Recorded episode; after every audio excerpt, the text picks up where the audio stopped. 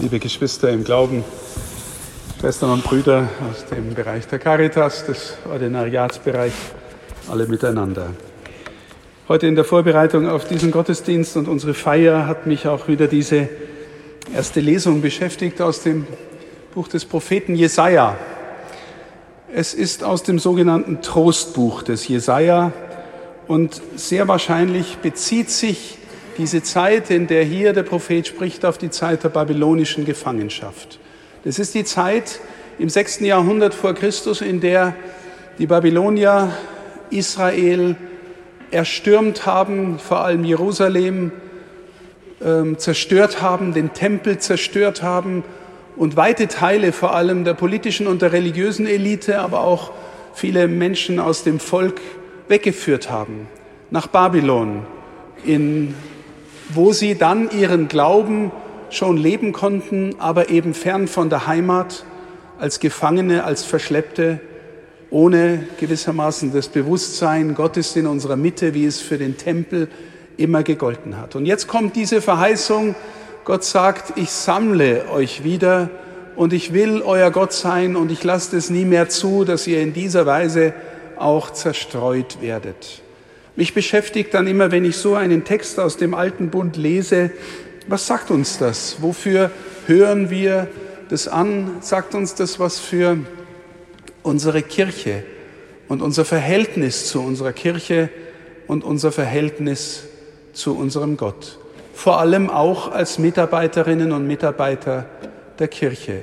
Denn wir alle wissen, liebe Schwestern und Brüder, dass wir durch richtig schwierige Zeiten gehen. Ich bin der Meinung, dass es die herausforderndsten Zeiten seit der Reformation vielleicht jetzt noch nicht sind, aber wir auf sie zugehen werden, vermutlich so, wenn wir verstehen, äh, miteinander verstehen wollen, was die Zeichen sind, die Entfremdung, die wir erleben, viele Skandale in der Kirche, aber seit Jahrzehnten natürlich auch unabhängig von den Skandalen, auch ähm, Abwanderungsbewegungen und die Frage, wie gelingt es heute, Menschen hineinzuführen in das, was eigentlich unser Innerstes ist, der Glaube an den, der uns an Weihnachten wieder einmal, so feiern wir es im Kirchenjahr, entgegengeht. Ich möchte mich dem Ganzen mit zwei Bildern nä- äh, nähern. Ähm, das eine ist aus dem Bereich der Familie und das andere aus dem Bereich Fußball. Aktueller Anlass, wir haben gerade die Weltmeisterschaft, wo wir als Deutsche nicht besonders gut abgeschlossen, äh, äh, uns, uns geschlagen haben, wie Sie alle wissen. Zunächst Familie. Wahrscheinlich gibt es unter Ihnen allen viele, die so ähnlich wie ich äh, in einem gewissen Alter, bei mir war es vielleicht von vielleicht sechzehn, siebzehn bis Anfang zwanzig, ja, die eigene Familie komisch gefunden haben und, äh, und sich mehr oder weniger auch ein bisschen geschämt haben für die eigene. Ich war äh, eingebildeterweise cool und war, die Le- Welt lag vor mir und mir vermeintlich zu Füßen und äh, meine eigene Familie, auch meine Verwandten empfand ich als irgendwie bieder und rückschrittlich und äh, was auch immer. Ich wollte mein eigenes Ding machen und äh, manchmal habe ich mich auch ein bisschen geschämt für die eigene Familie, eben weil ich vermeintlich irgendwie anders unterwegs war oder vor allem sein wollte. Bis ich dann mit Anfang zwanzig durch eine sehr gute Freundin eine Art innere Bekehrung erlebt habe. In dieser Familie, aus der sie kam, war eine Großmutter, die sehr, sehr pflegebedürftig war und ich habe gelernt, wie die Familie durch ihren Zusammenhalt und durch ungeheuren Einsatz es miteinander hinbekommen hat, dass die alte Frau in ihrem sehr pflegebedürftigen Zustand zu Hause bleiben konnte und es allen wichtig war, dass sie zu Hause Mitglied der Familie war, obwohl immer mehr dement, obwohl immer mehr Körperfunktionen versagt haben. Alle haben zusammengehalten, vor allem ein Familienmitglied sich besonders ausgezeichnet und daneben gehängt. Und dann dachte ich mir irgendwann, wie schön ist es eigentlich, eine Familie zu haben und äh, habe erkannt, äh, was es für einen inneren Wert hat, wenn Familie da ist und wenn Familie zusammenhält. Und war dann eigentlich auch angesichts dessen beschämt, äh, wieso ich in dieser Weise über meine eigene Familie gedacht habe, weil relativ kurze Zeit danach sich auch sowas in meiner Familie ereignet hat. Und auch da war dann wieder viel Zusammenhalt und viel äh, Verbundenheit miteinander, die dann durchs Leben getragen hat. Das ist das eine Bild. Und äh, wenn wir heute in unsere Kirche hineinschauen, dann sehen wir viel, wofür man sich schämen kann. Ich habe es erwähnt, die Skandale, der Missbrauch beschäftigt uns. Im vergangenen Jahr, im rückliegenden Jahr auch äh, die, die Thematik, die wir von uns aus an die Öffentlichkeit gebracht haben, Pater Norbert. Aber dann lesen Sie auch in der Zeitung, was alles passiert in unserer Kirche. Wir lesen die Austrittszahlen, die in diesem Jahr als Ergebnis äh, wieder, wieder deutlich höher sein werden. Gesellschaft entfernt sich von Kirche, der Glaube wird schwächer, hat keine oder nur noch wenig Bindungskraft in die Gesellschaft hinein. Aber auch innerkirchlich merken wir, dass wir inzwischen bei einem Kirchenbesuch von vier Komma drei Prozent aller Katholikinnen und Katholiken angekommen sind, die durchschnittlich sonntags die Messe besuchen. Man schämt sich vielleicht auch sogar, zu dieser Kirche zu gehören, weil da irgendwie vor allem dann auch im Hauptamt oder in den höheren Positionen seltsame äh, äh, Personen tätig sind und Ansichten vertreten werden, die vielleicht auch nicht mehr in diese Zeit, in diese Gesellschaft zu passen scheinen. Vielleicht schämt man sich.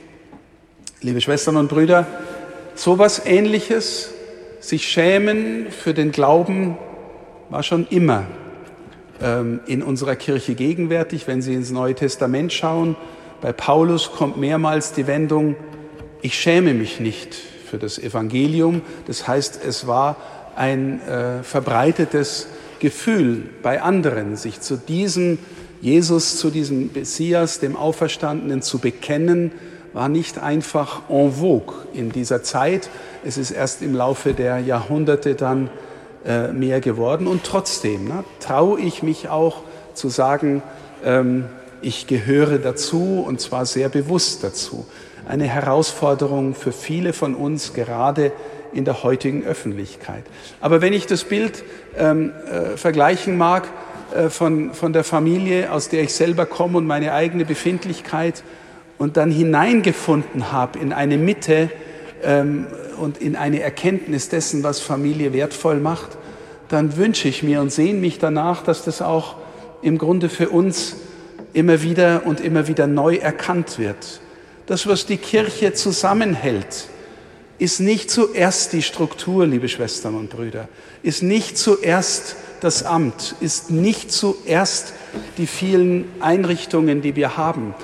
All das, was in dem Laufe der Jahrhunderte gewachsen ist, sind im Grunde Ausdruck dessen, dass da mal einer gewesen ist, der an Weihnachten, wie wir glauben, Mensch geworden ist, unfassbar nahe gekommen ist, den Menschen selber Mensch geworden ist und von dem Christinnen und Christen glauben dürfen, dass es stimmt, wenn er gesagt hat, ich bin es. Und dass er so in unser Leben hineinkommen kann und will, dass es unser Leben neu macht und verändert und froh macht und tief macht und Sinn erfüllt macht. Und ja, wenn diese Dimension wegbricht, dann ist die Gefahr, dass alles, was wir hier an Pracht sehen und alles, was Kirche im weiten Sinn ausmacht, zur Fassade wird, innerlich ausgehöhlt wird. Das ist unsere Herausforderung und Not in dieser Zeit.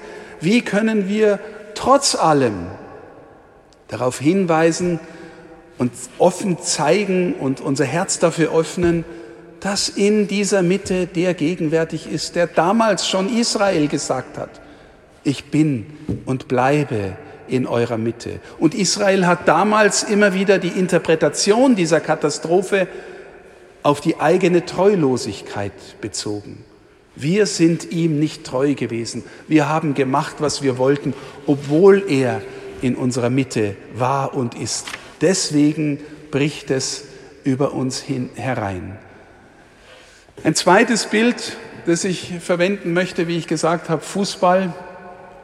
Ich habe in der, in der letzten Woche ein Interview gelesen, ähm, da hat ein ehemaliger argentinischer Nationalspieler erzählt über eine Zeit, in der äh, der berühmte César Luis Menotti Trainer war in Argentinien in der Nationalmannschaft. Der hat die dann auch mal zur Weltmeisterschaft geführt. Ähm, und äh, in dieser Zeit ist auch Diego Maradona, der vor zwei Jahren verstorben ist, gerade groß geworden, und man hat sein fußballerisches Genie erkannt, einer der besten Fußballer, die je gelebt haben. Und warum ich das erzähle, ähm, dieses Interview hat die Geschichte erzählt, wie Menotti einmal mit seiner Mannschaft beieinander war, mit seiner Fußballmannschaft, und, ähm, und dann Diego Maradona gebeten hat, geh mal bitte vor die Tür. Und dann hat er den anderen gesagt, ich wollte das, was ich euch jetzt sage, dass das Diego nicht hört. Ja, was war das? Wenn ihr mich fragt, wann und wie oft ich am besten den Ball an Diego abspielen soll, dann muss ich euch einfach sagen, am besten immer. Am besten immer. Warum? Offensichtlich hat Menotti erkannt, dass dieser Fußballer so sehr die anderen überragt und so genau weiß, was in bestimmten Situationen zu tun ist, dass es am besten wäre, das Spiel läuft gewissermaßen immer über ihn. Und warum sage ich das heute? Meine innere Sehnsucht, auch äh, über uns als Familie von Kirche, ist die, ja, wann und in welchen Situationen soll ich denn Bezug nehmen auf Christus? Wann soll ich gewissermaßen von ihm her und auf ihn hin denken, um verstehen, lernen zu können, wie der Weg der Kirche geht? Dann ist die einfache Antwort, am besten immer. Er ist der, der Kapitän, er ist so sehr Mittelpunkt dieser Kirche oder will es sein, dass wir gewissermaßen, wenn wir in eine innere Herzensverwandtschaft finden, in eine Nähe finden, dass wir immer mehr lernen, was es heißt, miteinander Kirche zu sein. Denn nochmal, liebe Schwestern und Brüder, ohne sein Kommen an Weihnachten, ohne sein Leben unter uns Menschen, ohne seine Passion, sein Kreuzestod, seine Auferstehung, ohne seine Geistsendung, wäre keiner von uns hier. Er ist der Grund unserer Existenz als Kirche und als Caritas. Der Grund unserer, und er überragt jeden von uns so sehr, in der Fähigkeit, sich zu verschenken, in der Fähigkeit zu lieben, in der Fähigkeit, uns mit dem Vater zu verbinden, in der Fähigkeit, unsere Familie zusammenzuhalten, dass wenn die Frage entsteht, wann sollen wir ihm denn den Ball geben oder Bezug nehmen auf ihn? Am besten immer. Dann geht unser Spiel in die richtige Richtung. Und obwohl wir manchmal so aussehen, als wären wir die Mannschaft, die immer verliert. Wir spielen mit ihm. Er ist der Sieger. Er ist der Sieger, liebe Schwestern und Brüder. Und wenn ich das jetzt sage, ne, wir sind immer neu eingeladen, in der Beziehung zu ihm zu leben, zu wachsen, uns auf ihn einzulassen, sein Wort zu nehmen, ins Gebet zu finden, die Sakramente zu empfangen, einander in seinem Geist zu dienen, dann sage ich das wirklich nicht, Wissens, um, um noch eine äh, gewissermaßen moralische Botschaft zusätzlich zu verkünden, sondern weil ich aus der Erfahrung lebe und immer wieder neu Menschen in die Erfahrung hineinführen durfte oder, oder erlebt habe, wie sie hineingefunden haben, dass es befreiend ist. Dass Kirche nie zuerst Moral ist, sondern Kirche immer zuerst Begegnung mit ihm ist, der der Spielführer ist. Der weiß, Wo, wo das Spiel lang geht, wo, warum man ihm den Ball geben soll und von ihm empfangen soll. Das macht frei, das führt in die Freude. Und liebe Schwestern und Brüder, und zwar trotz allem. Und zwar trotz allem. Die großen Glaubensvorbilder sind für mich die, die in den schwierigsten Situationen der Menschheit und der Kirche und in den schwierigsten persönlichen Situationen eine Tiefe im Herzen hatten und eine Freude, die ihnen nicht zu nehmen war. Wieso? Weil sie mit dem Captain unterwegs waren, der wusste, wo die Reise hingeht. Was bedeutet es für uns als Dienstgemeinschaft und als Kolleginnen und Kollegen? Sie wissen, dass eines meiner Lieblingsworte die Hermeneutik des Wohlwollens ist. Ein Thema, das uns immer wieder neu bedroht. Und ich meine jetzt nicht äh, speziell die Kirche von Passau oder die Caritas von Passau, sondern überall, wo Menschen miteinander arbeiten, ist das Gerede über den anderen. Wissen Sie, in uns gibt es eine Seite, die manchmal gerne über andere schlecht redet, ähm, in der inneren Hoffnung, dann kann ich mich besser fühlen. Wenn ich weiß, dass ich Kind Gottes bin und wenn ich weiß, dass ich zum Kapitän gehöre, dass der mich mitnimmt und wenn ich weiß, dass ich meine eigenen Grenzen und Schwächen habe, dann brauche ich das nicht. Dann kann ich vielleicht zuerst mit ihm denken und sagen und fragen, und warum hast du den oder die genauso gern wie mich? Und vielleicht entdecke ich den Grund, warum er ihn oder sie auch in seiner Mannschaft haben will, bevor ich die Fehler wahrnehme und Fehler über andere erzähle. Verstehen Sie, das macht eine Gemeinschaft oft, das zermürbt eine Gemeinschaft. Das heißt nicht, dass wir blind sein sollen für die Fehler anderer, um Gottes Willen. Wir dürfen aber auch eine Fehlerkultur haben, in der wir einander verzeihen können, in der wir versuchen, in, im anderen das jeweils Gute zu sehen. Das ist so ein Hinweis, den ich mir wünschen würde, aber wo ich auch jedes Wort zu mir selber sage. Denken wir gut vom anderen, selbst wenn uns der andere herausfordert oder manchmal an Grenzen bringt? Sind wir eine Gemeinschaft, in der wir wissen, wir gehören alle zur selben Mannschaft, weil er die Mitte und die Tiefe ist und weil tatsächlich, liebe Schwestern und Brüder, alles, was wir tun, wenn er nicht die Mitte ist, könnten andere ausnahmslos genauso tun. Alles andere, ne, wir, wir haben viele soziale Organisationen in dieser Welt, viele N G Os, wenn uns nicht dieser Unterschied auszeichnet, dass wir mit ihm gehen und wissen, wohin die Reise geht und im Herzen erfüllt sind von der Freude und Dankbarkeit. Und wenn wir uns nicht schämen dafür, dass wir zu ihm gehören, zu seiner Familie, dann sind wir dann sind wir gut unterwegs. Alles andere ist ersetzbar.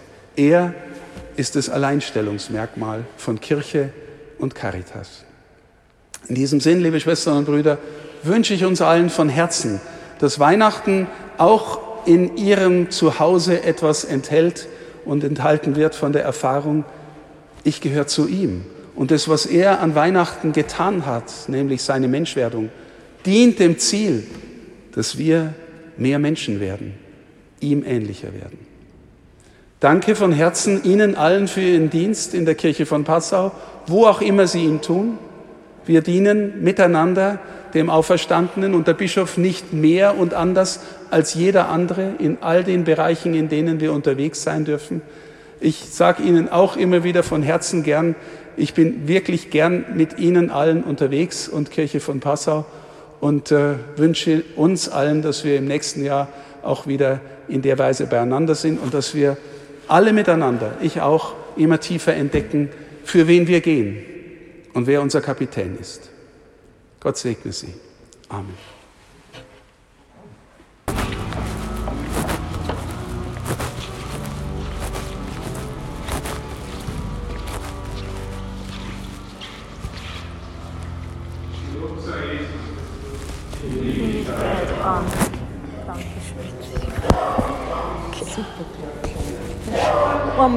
Da. Oh, ich bin schnell.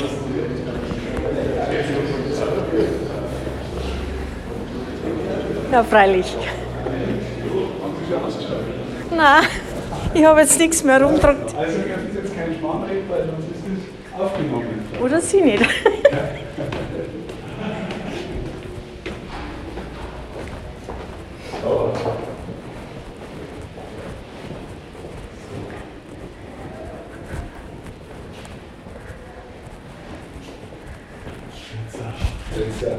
Diego Maradona. Gut. Am besten hier.